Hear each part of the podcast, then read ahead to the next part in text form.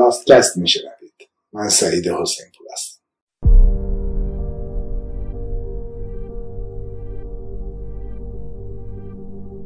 در این برنامه سعی می‌کنم تصویری از دورنمای براندازی بسازم. پرسش این است چه خواهد شد؟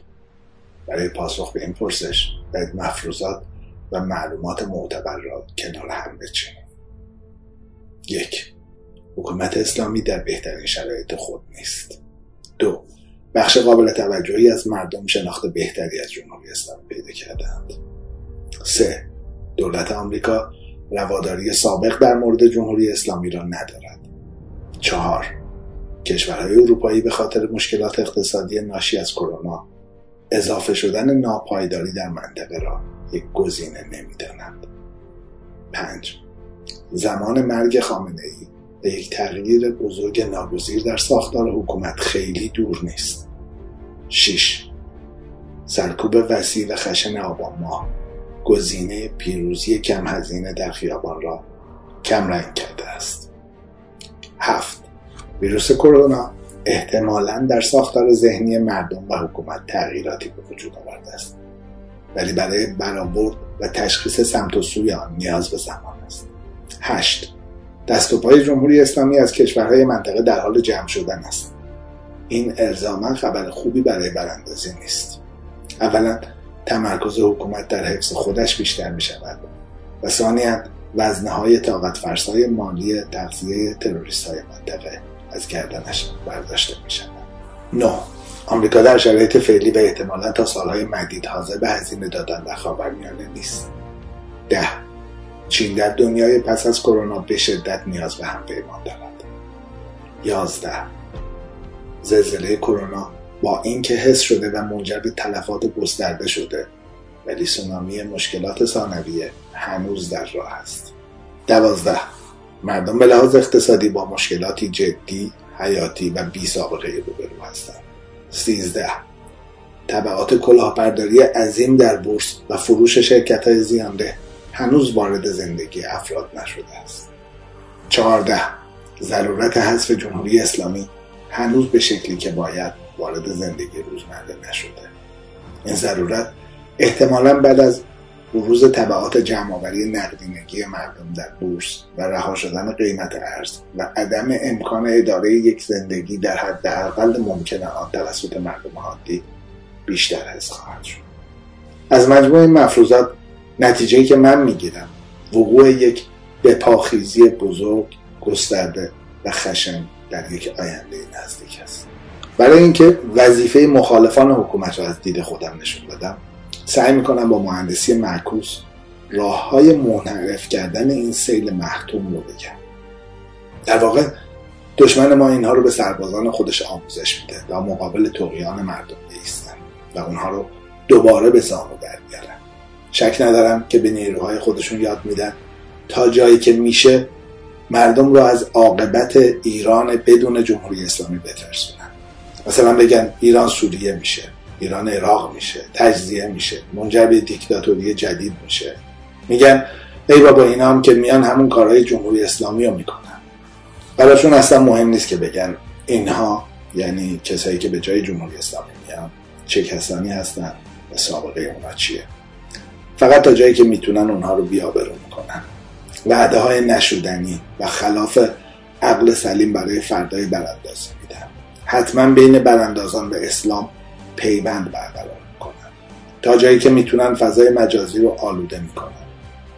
فضای مجازی تنها میدانیه که جمهوری اسلامی توش حاکمیت مطلق نداره. اینترنت رو قطع می‌کنن ارتباط مردم با همدیگر رو قطع می‌کنن از شرایط وخیم زندان و شکنجه میگن به مردم القا می‌کنن حکومت توانایی بازداشت همه رو داره. چهره یک دوست و خیرخواه رو می‌گیرن ولی غیر مستقیم سقوط جمهوری اسلامی رو غیر ممکن نشون میدن.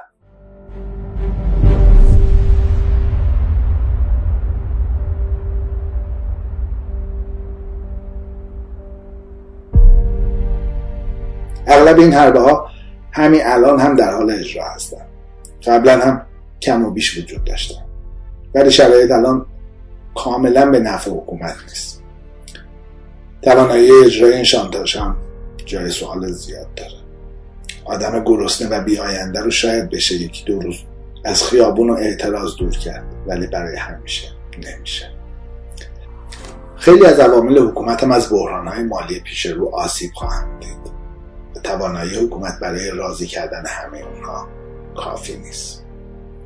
راه براندازی از تصویرسازی ایران بدون جمهوری اسلامی میگذرد.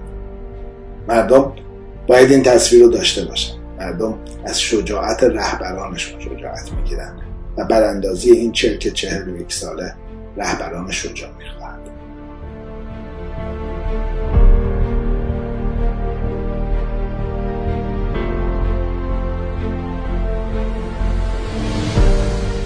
همین حامد اسماعیلیون رو در نظر بگیریم.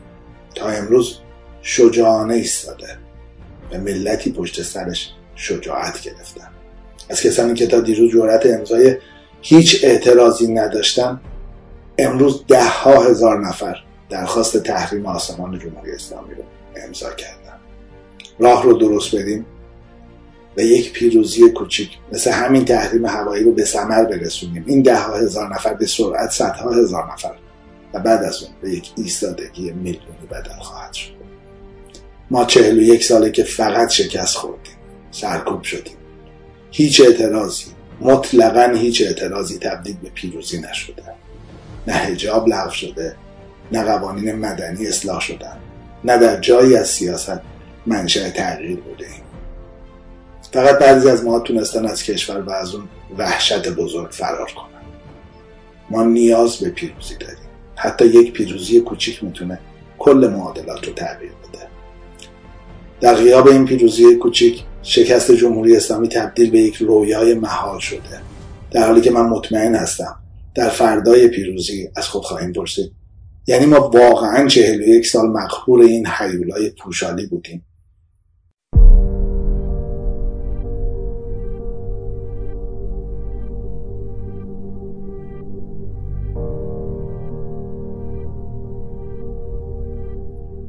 پیشنهاد مشخص من اینه. یک هدف مقطعی یک هدف مقطعی قابل رسیدن تعریف کنیم که بهترین اون همین تحریم آسمون جمهوری اسلامی برای پروازهای بین المللیه. و تا لحظه ای که اونو به دست نیاوردیم از پا قانع کردن مردم به شرکت و شراکت در اون کار سختی نیست. با اطرافیانمون حرف بزنیم. برای این قضیه وقت بذاریم به حامد اسماعیلون اعتماد بکنیم. طوفانی که خانمان اونو برانداخت. تصویری از فلاکت زندگی تک تک ماست. بذارین از زبون خودش این برنامه رو تموم کنم. طوفان ادامه داره. باید در طوفان ایستاد و جهت رو گم نکرد. باید در طوفان ایستاد. به طرفی نرفت فقط ایستاد. ایستادن یعنی رفتن.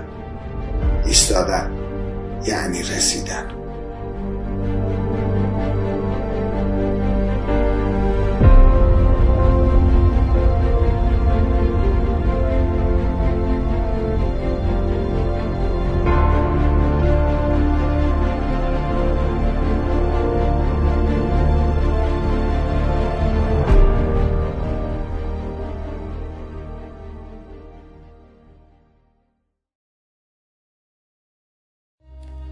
دوستان من ساشتی هستم و پادکست این هفته من اختصاص داره به سرنوشت آدولف آشمن جنایتکار نازی.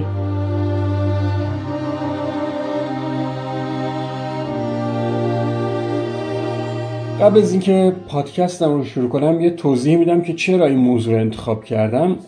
من دو سال پیش یه سفر به آشویتس داشتم که واقعا تکان دهنده بود و سال پیشم سفری به خود اسرائیل داشتم و کلا تاریخچه مردم یهود برام موضوع جالبی هست و همیشه هم در این مورد رو راست بودم که براشون احترام قائل هستم نه برای دینشون برای قومشون.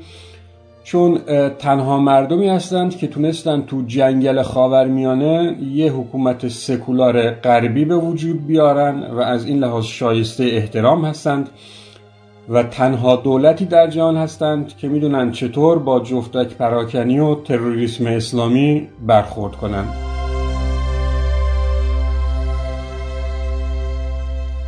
این یه توضیح کوتاه بود که لازم بود بدم این هفته با هم مرور می‌کنیم که آیشمن که بود و چی کار کرد. آدولف آشمن یکی از مسئولین مستقیم کشتار 6 میلیون یهودی یا هولوکاست در جنگ جهانی دوم بود. عنوان شغلی آیشمن در درون تشکیلات اس اس ریاست بخش یهودیان بود و وظیفش تنظیم نحوه transport و لجستیک و حرکت های قطارهای یهودیان به اردوگاه های کار و مرگ بود که پست خیلی مهمی تو تشکیلات نازی ها بود. چون همونطور که می‌دونیم ضدیت با یهود یکی از ارکان فکری نازی ها رو تشکیل میده و اصطلاح Final Solution که در واقع حذف سیستماتیک یهودی ها بود این از ابداعات خود آیشمن بود. شاید با خودتون بپرسید که خب 75 سال از جنگ جهانی دوم میگذره و چه فایده ای داره که ما الان به آیشمن بپردازیم؟ از می‌کنم سرنوشت آیشمن سرنوشت همه کسانی باید باشه که در جنایت علیه بشریت تو ایران دست داشتند. تک تک سران این رژیم باید بعد از براندازی از سوراخاشون تو نجف و کربلا و تورنتو بیرون کشیده و محاکمه بشن و از این لحاظ می‌تونه مرهمی بر زخمهای ما باشه که بدونیم که یک روزی هست که می‌تونیم مثل اسرائیل عدالت رو در مورد این جنایتکارها اجرا کنیم.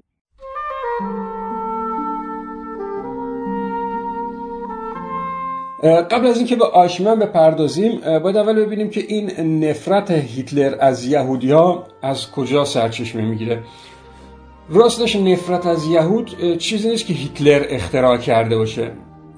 تا همین هشتاد سال پیش یهودیا به چشم یک قوم جدا دیده می شدند و از طرف مسیحیان متعصب هم به خاطر ریشه های اختلاف تاریخی تحت فشار بودند. اما مهمترین دلیل دشمنی نازی ها با قوم یهود برمیگرده به جنگ جهانی اول. آلمان این جنگ رو باخته بود و همینطوری که اکثر حکومت ها این کار رو می‌کنند دنبال معرفی یک مقصر بود برای این شکست. و چه کسی بهتر از کمونیست ها و یهودیان؟ آلمانی ها نازی ها معتقد بودند که این دو دسته از داخل خیانت کردند و اگه خیانت اینها نبود آلمان برنده جنگ بود. پس برای جلوگیری از شکست های بعدی باید با این دو گروه تصفیه حساب کرد. ضمنا در تئوری نازی ها انسان ها به دو دسته اوبرمنش یا انسان برتر که نژاد آریایی بود و نخیر آقای ایرانی شما شاملش نمیشی و اونترمنش که یهودیان و نژاد اسلاو و جیپسی ها و همجنسگراها بودند که در ایدئولوژی نازی ها اینا نژاد پستر بودند و باید حذف می شدن. آشمن در 1906 نزدیک کل آلمان به دنیا میاد و به خاطر رنگ تیره پوستش تو مدرسه بهش به پسری که یهودی معروف بوده. در 1932 در 26 سالگی عضو حزب نازی میشه و درون حزب لقب متخصص سهیونیسم می‌گیره. یک سال بعدش همزمان با به قدرت رسیدن هیتلر یک دوره آموزش نظامی می‌گیره و بعدش به عنوان کارمند بایگانی تو کمپ داخاو مشغول میشه. و تو همین کمپ بوده که با سیستم کمپ آشنا میشه و تجربه لازم برای مدیریت کمپ های مثل آشویتس رو به دست میاره. سه سال بعد آشمن به این نتیجه می‌رسه که مسئله یهود فقط با دیپورت کردن یهودیان به اسرائیل امروزی که اون زمان منطقه تحت حکومت انگلیسی ها بود حل میشه و برای این کار هم سفری به حیفا انجام میده. اما انگلیسی ها بهش اجازه نمیدن و مجبور میشه به قاهره بره و بعدها هم این طرح اخراج به اسرائیل به خاطر مخارج زیادش ازش منصرف میشن.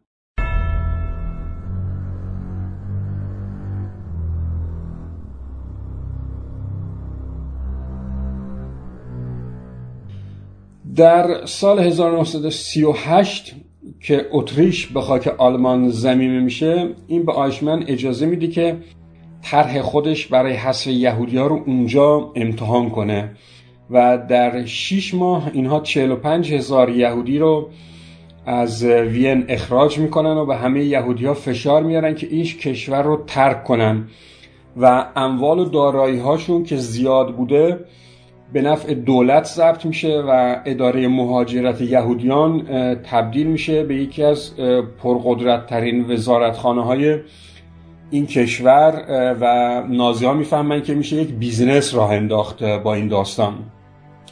و بعدها هم این برنامه حس رو تو مجارستان اجرا می‌کنند و هفتاد هزار یهودی رو مجار که در اشغال آلمان بود به کمپ های مرگ منتقل می‌کنند. سال 1939 آشمن به خاطر لیاقت که نشون داده بوده تو این داستان به ریاست سازمان مهاجرت یهودیان انتخاب میشه و از اونجایی که حذف یهودیان به یکی از پایه های فکری نازی ها تبدیل شده بوده یک پست بسیار مهمی بوده و آشمن همکاری مستقیم با هیملر داشته. تا این سال برنامه نازی ها در مقابل یهودیان اخراج اجباری اینها از آلمان و اتریش بوده و هنوز به مرحله حذف فیزیکی نرسیده بودند. تا اینکه سال 1940 پس از فتح لهستان و اضافه شدن 1.5 میلیون یهودی این کشور به جمع یهودیان نازی ها یک پله جلوتر رفتند و اینجا بود که حذف فیزیکی شروع میشه. و ابتدا به صورت اعدام صحرایی بوده. این یهودی ها رو مجبور می‌کردن که یه چاله بکنن و توش بیستن و با شلیک گلوله اعدام صحرایی می‌شدن. ولی پس از حمله به شوروی در سال 41 دیگه این روش هم جواب نمی‌داده. و اینها به فکر پیاده کردن یه طرحی بودن که حذف سیستماتیکی یهودیان در اعداد خیلی بزرگتر و با هزینه کمتر بشه اجرا بشه. که این طرح Final Solution یا راه‌حل نهایی اسم می‌گیره. و از اواخر سال 1941 وارد فاز اجرایی میشه. برای اجرای این طرح آیشمن به دستور هیملر به کمپ آشویتس سفر می‌کنه و با رودولف هوس فرمانده اینجا ملاقات می‌کنه که یک کمپ نظامی بوده و قرار میشه که ظرفیت این کمپ گسترش پیدا کنه تا جوابگو باشه. و کمپ دومی هم بهش اضافه بشه که این کمپ بیرکنام نام داشته. من خودم دو سال پیش که به آشویتس لهستان سفر کردم به چشم خودم دیدم که آشویتس که به یک کمپ مخوف معروف بوده در مقابل بیرکنا که یه خورده دورتر بنا شده بوده یک قصر بوده با امکانات بالا. چون ساختمان آشویتس بناهای سنگی بودن و در اصل برای اسکان ارتشیان ساخته شده بودن و تو زمستون سرد این منطقه دمای مطلوبی داشتند. در حالی که برکنا باراک های چوبی بودن که روی زمین مرتوب و با عجله ساخته شده بودن و هیچ امکاناتی نداشتن و سرما و رطوبت مستقیم روی مرگ زندانیان اثر داشته و کلا هدف از برپایی این کمپ دوم استفاده از ظرفیت کوره های آدمسوزی این کمپ بود که 800 نفر در روز بود.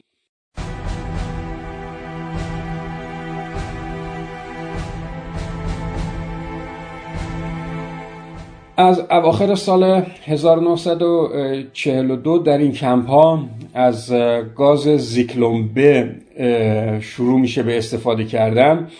قبل از این استفاده از مونوکسید کربن رایج بوده ولی خب زیکلون خیلی سریعتر و موثرتر بوده و با کشف این گاز ماشین آدم کشی هیتلر کاملا راه میفته و هدف هیتلر حذف 11 میلیون یهودی در اروپا بوده که البته تا 6 میلیونش رو موفق میشه. سیستم کار این کمپ ها به طور خلاصه این بوده که یهودی ها در سراسر مناطق اشغالی اروپا دستگیر می شدن و به اونها گفته می شده که اینها رو جای دیگه از اروپا می‌خوان اسکام بدن و اینها اجازه داشتن که پول و طلا و جواهرات خودشون رو با خودشون ببرن. یعنی سرمایه نقدیشون رو ور می داشتن و اینها رو سوار قطارهایی می شدن که به طرف چندین کمپ مختلف مثل, مثل آشویتس و سرولینکا و بلزک رهسپار می شدن وظیفه تنظیم حرکت این قطارها با سازمانی به ریاست آیشمن بود. به محض رسیدن قطار افراد به دو دسته تقسیم می شدن سمت راست افراد جوان بودند که اینها امکان کار کردن داشتن و سالم بودند و اینها به طرف کمپ های کار اجباری برده می شدند تا در صنایع اسلحه سازی و معدن و کشاورزی و راهسازی تحت شرایط سخت کار بکنن تا کشته بشن.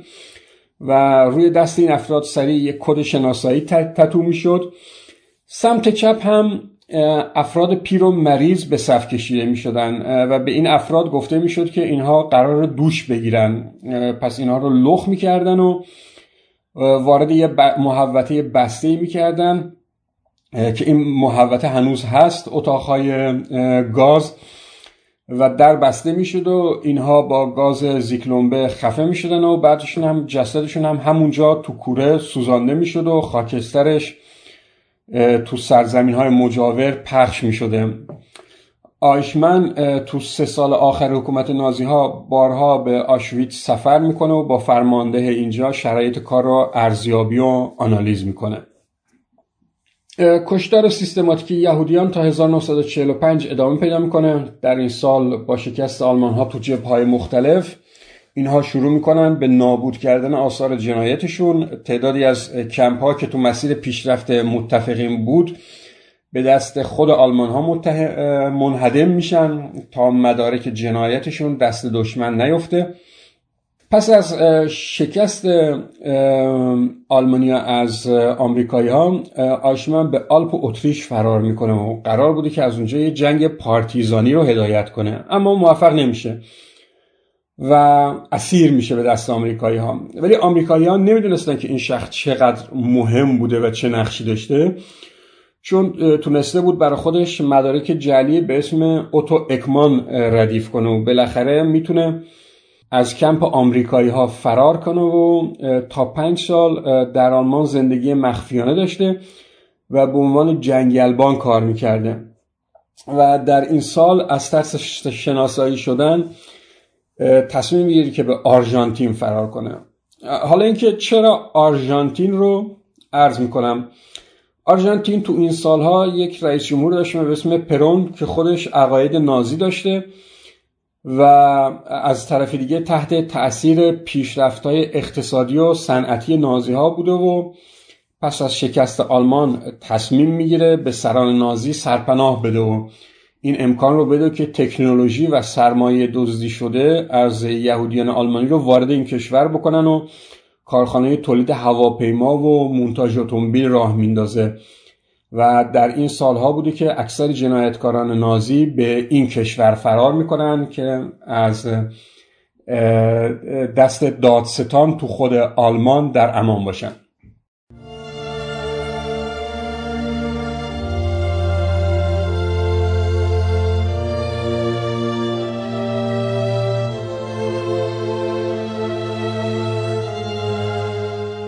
در سال 1950 آشمن از طریق یک کشیش مجار که در واتیکان کار می‌کرده پاسپورت جعلی و ویزای آرژانتین دریافت می‌کنه و وارد این کشور میشه و ایشون اولین کسی نبود که از طریق کانال واتیکان فرار می‌کنه و تعداد زیادی از سران نازی از طریق کشیش های طرفدارشون تونستن مدرک از صلیب سرخ دریافت کنن از جمله جوزف منگله که پزشک نازی معروف بود و این مسئله هنوز لکه ننگی بر دامن واتیکان هست.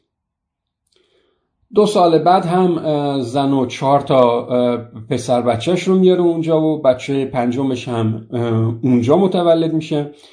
اینها توی کلبه حقیرانه در حاشیه بوینس آیرس زندگی می‌کردند و آیشمن دیگه از اسم و رسمش خبری نبود و با یه اسم جعلی تو کارخانه بنز کار می‌کرده. تا اینکه یکی از زندانیان سابق کمپ مرگ که خودش یهودی بوده از این داستان خبردار میشه که این آقا آیشمن و ماجرا رو به دادستانی تو آلمان اطلاع میده. ولی دادستانی دنبال قضیه رو نمی‌گیره و اینها مجبور میشن این خبر رو به موساد برسونن و برای موساد خیلی جالب بوده این خبر. و یک جاسوس خودش رو میفرسته بوینس آیرس و اونجا ازش عکس می‌گیرن و این عکس ها تو اسرائیل آنالیز میشه و از روی شکل گوش آیشمن مطمئن میشن که خودش هست و یک تیم برای دستگیریش میفرستن. اعضای این تیم با پاسپورت های مختلف از کشورهای مختلف وارد بوینس آیرس میشن و توی خونه امن یک هفته مشغول تمرین نحوه دستگیری آیشمن میشن و رفت آمد آیشمن رو زیر نظر می‌گیرن و متوجه میشن که هر روز صبح به جز یک شنبه ها با اتوبوس میره سر کار و حدود ساعت هفت شب بر میگرده روز آخر اینها منتظرش میمونه به محض اینکه پیاده میشن از اتوبوس به بهانه پرسیدن آدرس بهش نزدیک میشن و یکیشون دست می‌ذاره روی دهنش و آیشمن رو تو ماشین میندازن و بهش آمپول بیهوشی می‌زنن و روی ماشین هم پلاک دیپلماتیک میچسبونن و آیشمن رو به یه خونه امن می‌برن و اونجا در یک ربع ازش اعتراف می‌گیرن که آیشمن هست و از طرف دیگه پرونده پزشکیش هم در دسترس بود و جزئیاتش رو می‌دونستن. مثلا می‌دونستن که آیشمن عمل آپاندیس شده و جای زخم رو شکمش داره. خلاصه مطمئن میشن که خودش هست. آیشمن یک هفته ای توی این خونه تحت نظر بوده و روز آخر ریشش رو می‌زنن و لباس مهماندار هواپیمای الال هواپیمای اسرائیل بهش میپوشنن و بیهس میکننش و به عنوان خلبان مست سوار هواپیما میکننش و میبرنش اسرائیل. دادگاه آیشمن در سال 1961 شروع میشه و از این جهت خیلی مهم اون بوده که تو 55 کشور دنیا پخش شده این دادگاه و افکار عمومی جهان در جریان جنایت های نازی ها قرار می‌گیرن. در این دادگاه 400 هزار سند و مدرک و تلگرام از کشورهای مختلف بررسی میشه و 112 نفر از بازماندگان هولوکاست شهادت میدن و جنبه های تاریک این جنایت به دنیا آشکار میشه. دفاعیات آیشمن هم این مسئله بوده که آقا من معمور بودم و معذور و فقط دستورات هیتلر رو اجرا می‌کردم و آخر دادگاه هم بابت و درد و رنج ملت یهود احساس شرمساری می‌کنه. که البته می‌دونیم که این شرمساری واقعی نبوده و یک سال قبل از زندانی شدنش توی مصاحبه رادیویی بابت این کشتار افتخار می‌کرده. و می‌گفته که اگه حتی ده میلیون نفرم بودن بیشتر راضی بوده. تو این یک سالی که آیشمن تو اسرائیل زندانی بوده توسط 22 تا زندانبان محافظت می شده که خودکشی نکنه شب و روز تحت نظر بوده و این زندانبان ها از یهودیان کشورهای عرب انتخاب شده بودند. چون مقامات اسرائیل میترسیدن که زندانبانان اسرائیلی مسمومش کنن به خاطر نفرتی که ازش داشتن. آیشمن در سال 1962 اعدام میشه و تنها کسی بوده که در خاک اسرائیل اعدام شده. پس از اعدام در یک کوره مخصوص سوزونده میشه و خاکسترش خارج از آبهای اسرائیل روی دریا پخش میشه. جالبه بدونید از آیشمن پنج تا پسر باقی میمونه که دوتای اول عقاید نازی داشتند و حتی در آرژانتین در حملات علیه یهودیان شرکت می‌کردن و معتقد بودند که پدرشون قربانی یهودی ها شده. و بابت این کار زندانی هم میشن. اما جوانترین پسرش ریکاردو هنوز زنده است و در آلمان زندگی می‌کنه و باستانشناس هست با تخصص خاورمیانه.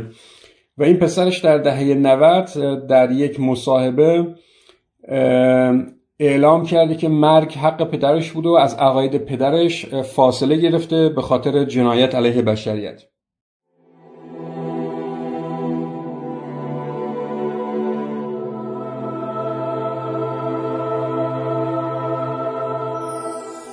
در آخر امیدوارم که ما ایرانی ها هم یک روزی شاهد محاکمه کسانی باشیم که دستشون به خونه هموطنانشون آلوده هست مرسی که پای منبر من نشستید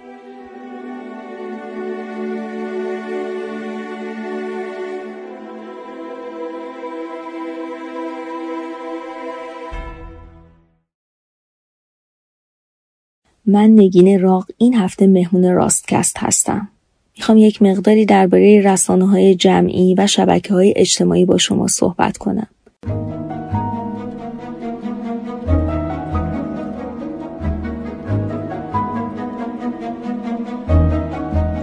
بذارید یک مقایسه ای داشته باشیم بین رسانه های غربی و رسانه های فارسی زبان.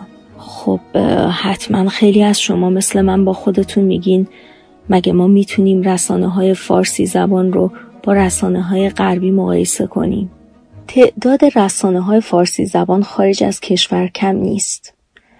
اما چرا اکثریت اونها باستاب صدای مردم ایران نیستند یا چرا اعتراض های پیاپی ما به گوش این رسانه ها نمی‌رسه و تغییر رویه نمیدن؟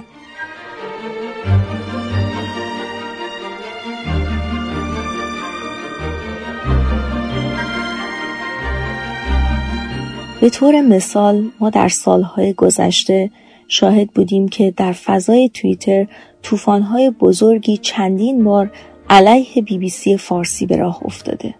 اما چقدر این اعتراض موفق بوده و تونسته تغییر رویه در بی بی سی فارسی ایجاد کنه یا رسانه های دیگه. متاسفانه باید به شما بگم تقریبا تأثیر چندانی نداشته. تقریبا اکثر رسانه ها به تصرف اصلاح طلب ها در آمده و اشخاصی رو که می‌بینید به نام مجری یا خبرنگار در این رسانه ها فعالیت می کنند اصلاح طلبان صادراتی هستند و اعتقاد قلبی به حفظ جمهوری اسلامی دارند.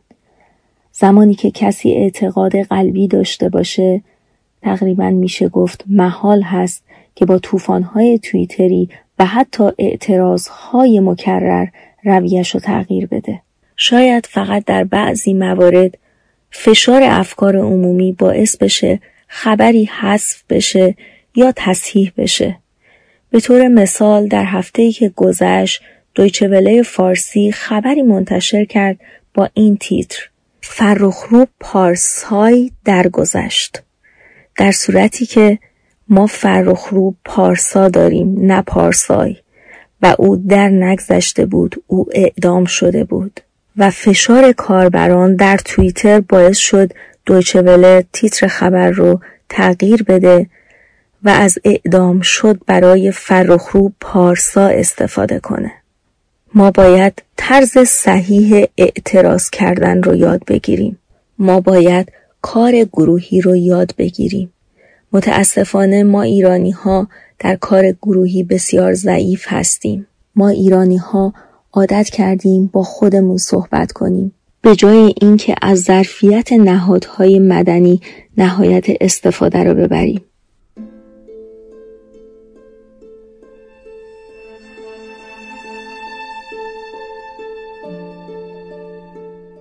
در اغلب کشورهای دموکراتیک سازمانهایی هستند که بر عملکرد رسانه ها نظارت می کنند و علت نظارتشون نه محدود کردن آزادی بیان که در حقیقت حفاظت از آزادی بیان هست.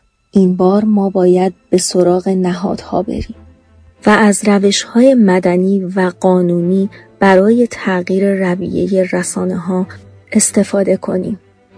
ما باید با نظارت بر کار خبرنگاران و مجری های رسانه های فارسی زبان اونها رو موظف به پاسخگویی کنیم.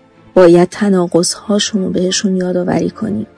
به طور مثال محمد رضا نیکفر سردبیر رادیو زمانه در اپریل 2019 در توییتر نوشت فکر آزادی و صلح نیازمند ساختار شکنی جعلیات تاریخی است. نژاد آریایی یک جعل فاشیستی است مملکت محروسه ای که در آن دولتی پیوسته به نام ایران وجود داشته افسانه بیش نیست. اما ایشون از اونجایی که روی فراموشکاری ما حساب کرده بودند در ماه می 2019 یعنی دقیقا یک ماه بعد در رابطه با صحبت ترامپ که گفت ایران با همین رهبران هم می تواند به کشور بزرگی تبدیل شود در توییتر نوشتند ایران پایان نمییابد سرانجام استبداد و مکمل کنونی آن که فشار خارجی و تحمیل محرومیت به اسم تحریم است پایان می‌یابد.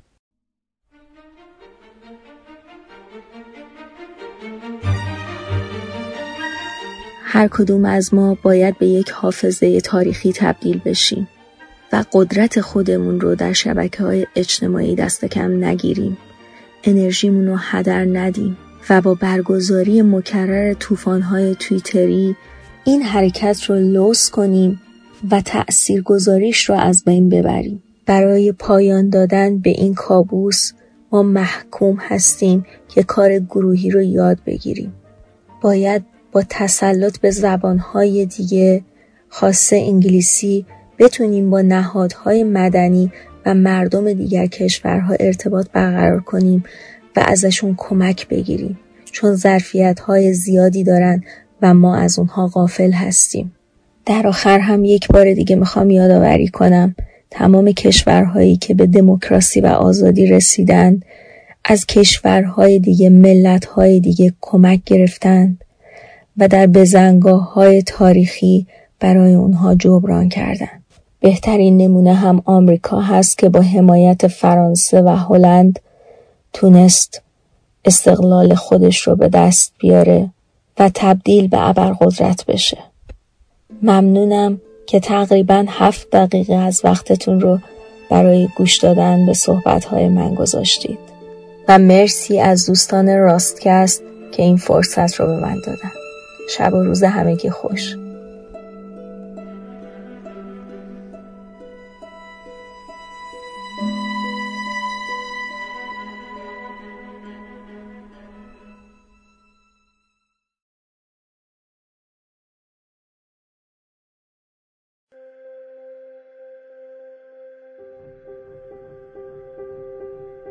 ملت عزیز من از امروز ما با هم تاریخ ایران را ورق زده ایم.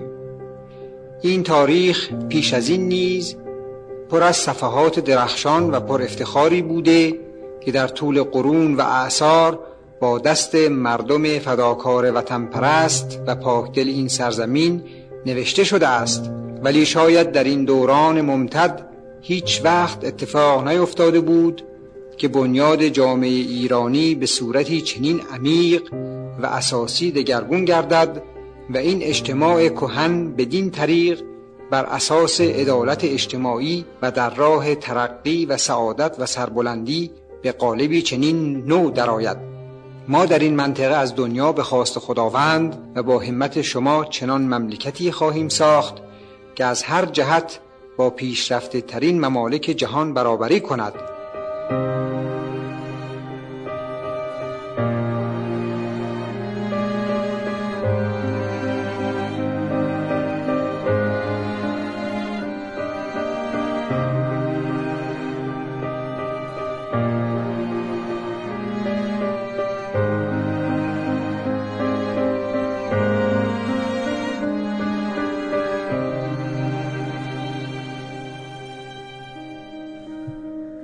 صدایی که شنیدید بخشی از پیام محمد رضا شاه فقید بود که پس از تصویب لوایح ششگانه در 8 بهمن سال 41 خورشیدی از رادیو ایران پخش شد. این همون لوایحی هستش که به انقلاب سفید یا انقلاب شاه و مردم معروفه.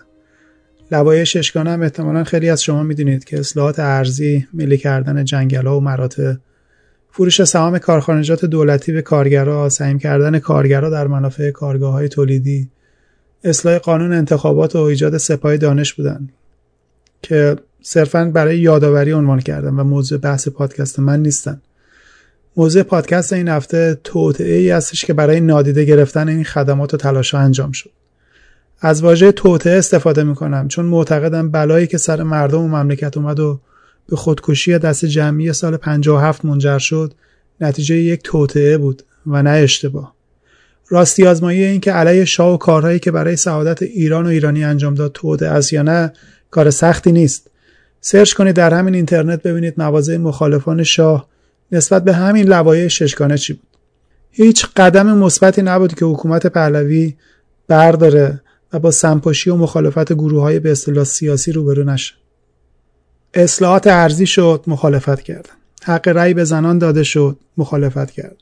روابط خوب شاه با دولتهای غربی که احترام و اعتبار برای شهروند ایرانی به ارمغان آورده بود رو به نوکری تفسیر می‌کردند قبل از بسیاری از کشورهای اروپایی زنان ایرانی صاحب حق رأی شدند. برید بخونید ببینید چه بیانی های شرماوری که در مخالفت با همین حق رأی به زنان نوشته نشد.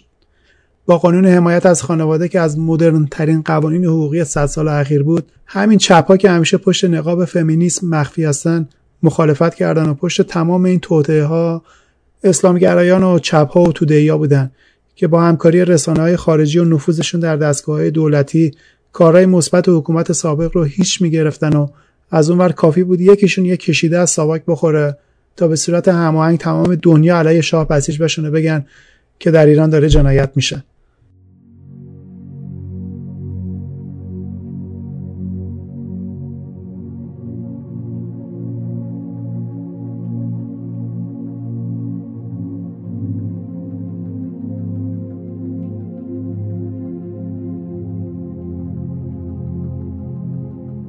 راجر اسکروتن از فیلسوفان بریتانیایی یه مقاله کوتاهی نوشته در سال 63 به نام در رسای ایران که به خوبی ریشه این حملات هماهنگ رسانه‌های غربی رو توضیح میده. وقتی 6 سال از شورش سال 57 گذشته و آثار خرابی و ویرانی و درگیر شدن در جنگ با عراق به اوج خودش رسیده می نویسه که چه کسی ایران رو به خاطر میاره چه کسی حجوم گلهوار و شرماور خبرنگارا و روشنفکران غربی رو به همراهی با انقلاب ایران به خاطر میاره. چه کسی کارزارهای تبلیغاتی هیستریک علیه شاه را به خاطر میاره؟ گزارش های هولناک از فساد مالی، سرکوب پلیس، فساد دربار و بحران قانون اساسی و چه و چه رو کی به یاد میاره؟ چه کسی هزاران دانشجو ایرانی رو در دانشگاه غربی به یاد میاره که مزخرفات مارکسیستی مد روز رو با اشتیاق از رادیکال های پشت میز نشین غربی میخریدن؟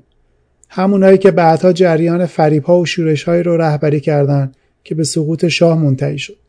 چه کسی رفتار اون دانشجویان رو با دیپلمات‌های کشور خودشون که امکان ادامه تحصیل اونها رو فراهم کرده بودن یادش میاد؟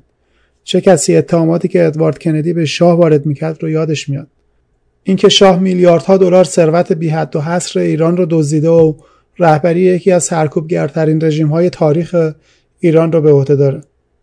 وقتی اخبار پیش از سال 57 رو که مرور می‌کنیم چیزی غیر از سرکوب و سیاهی و فلاکت از ایران گزارش نمیشه هیچ خبری از توسعه، پیشرفت، امنیت، اعتبار، ارزش پول، کارخانجات و صنایع و معادن و اقتصاد در حال متحول شدن نمی‌بینید. صحبتی از مبارزه با بیسوادی، عقب موندگی و بیقدرتی مملکت که یه مشت شریک و راهزن می‌خواستن هر گوشه مملکت برای خودشون حکومت خود مختار را بندازن نمی‌بینید. کسی از کمپانی های خارجی سرمایه گذاران خارجی وضعیت توریستا و شهروندان سایر کشورها در ایران حرف نمی‌زنه. از ورزش کشور از زندگی مسلمت آمیز پیروان ادیان مختلف در جهنم خاورمیانه کسی چیزی نمیگه. نویسنده مقاله به درستی اشاره می‌کنه که خود همین روزنامه‌نگاران در سایه آزادی و امنیتی که حکومت پهلوی درست کرده بود می‌تونستن آزادانه در ایران بچرخن و به جای اینکه از توسعه در حال رشد صحبت بکنن که می‌تونه کشور رو در برابر خطرات مسئول نگه داره به جمعوری چرت و پرت و شایعاتی می‌پردازن که بتونن چاشنی داستانهای خیالیشون درباره حکومت وحشت بکنن.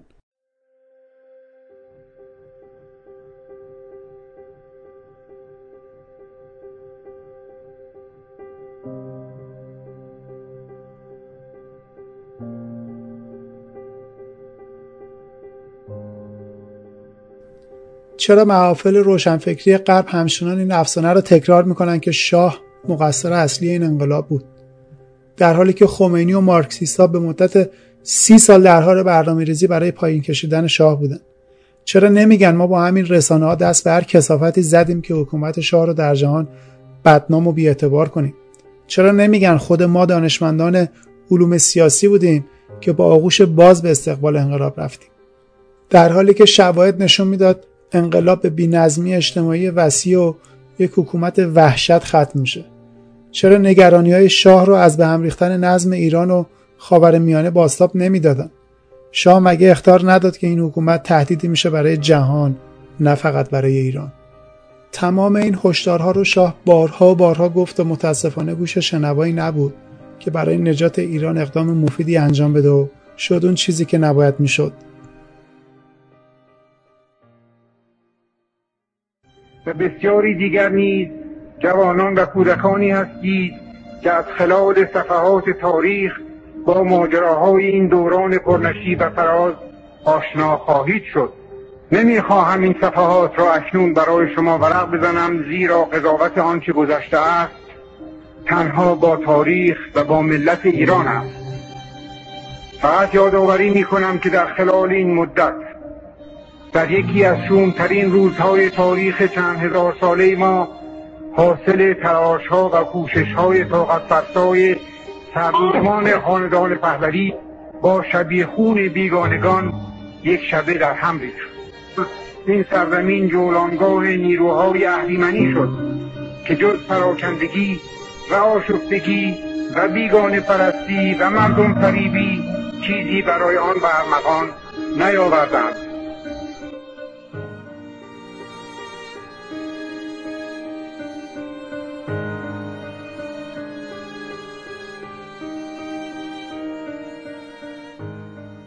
استروکن در بخشی از مقالش می نویسه اشتباه مهلک شاه این بود که فکر می‌کرد شکل دهندگان و افکار عمومی غرب بابت ایجاد شرایطی که آزادی اونها رو تضمین می‌کنه دوستش خواهند داشت. کاملا برعکس اونو از شاه متنفر بودن. پی بردن به این حقیقت و رفتار دوگانه غرب رو میشه در خاطرات شاه فقید هم خون جایی که می نویسه در زمان حکومت من 45 هزار امریکایی در صلح امنیت در ایران به کار زندگی مشغول بودن و هیچ کسی تهدیدی برای اونا قلمداد نمی‌شد. اما غرب تمام تلاشش رو برای برشیدن بالای حکومت من انجام می‌داد. اگر مسئله غرب حقوق بشر و فساد و داستانهای ساختگی رسانه ها بود چرا بعد از استقرار حکومت اسلامی درباره وقایع شرمآوری که در ایران اتفاق افتاد سکوت کردند؟ چرا در برابر نابودی نهادهای سیاسی در ایران کشتار سران ارتش تشکیل گروه های متعدد تروریستی و پایان ثبات در منطقه سکوت کردند.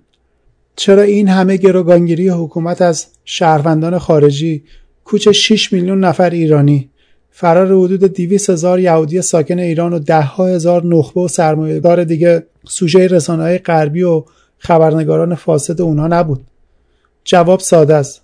شاه متحد غرب بود و ایدئولوژی حکومت سابق بر پایه منافع ملی و آبادانی کشور بنا شده بود. نه دشمنی با غرب و مظاهر غربی. استراکن می نویسه امروز خبرنگار غربی دیگه نمی‌تونه به راحتی به ایران سفر کنه و حتی اگر موفقم بشه تجربه جالبی نخواهد داشت.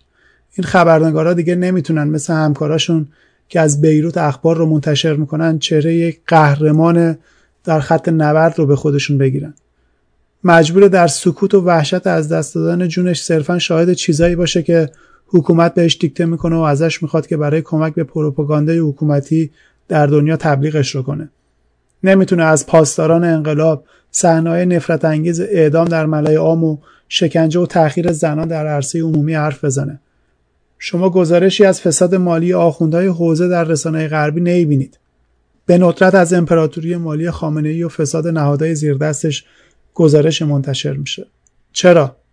چون ایدئولوژی این حکومت روی ستیز با غرب استوار شده و در یک چیز اگر با چپ ها موافق باشن همین پروژه غرب ستیزی است که پیش گرفتن و به همین دلیل حمایت رسانه‌ای غرب رو با خودشون دارن.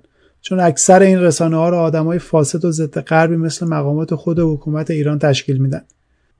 الان هم که بعد از تجربه 41 سال حکومت داری کارتل خبرنگاران دست پرورده و صادراتی خودشون رو دارن که در رسانه ها مشغول دفاع از حکومت هستن و روی هر جنایت و فسادی که انجام میشه به نوعی توجیه میتراشن و تطهیرش می‌کنن.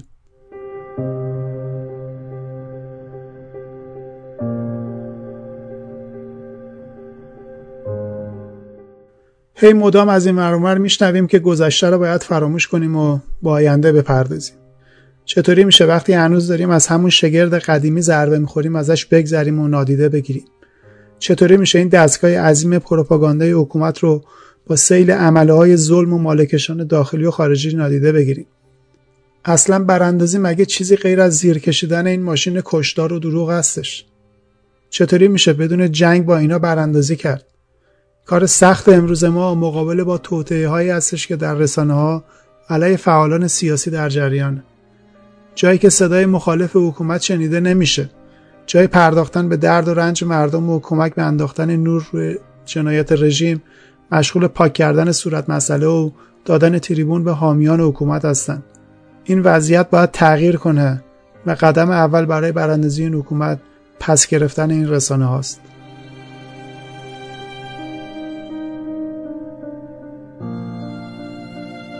در پیشگاه تاریخ ایران اعلام می دارم که ما خاندان پهلوی مهری جز مهر ایران و عشقی جز سرافرازی ایرانیان نداریم. و وظیفهای جز خدمت به کشور و ملت خیش برای خود نمی شناسیم ما از میان ملت ایران برخواسته ایم در خاک مقدس ایران زاده شده ایم و در همین سرزمین مقدس نیز به خاک خواهیم رفت.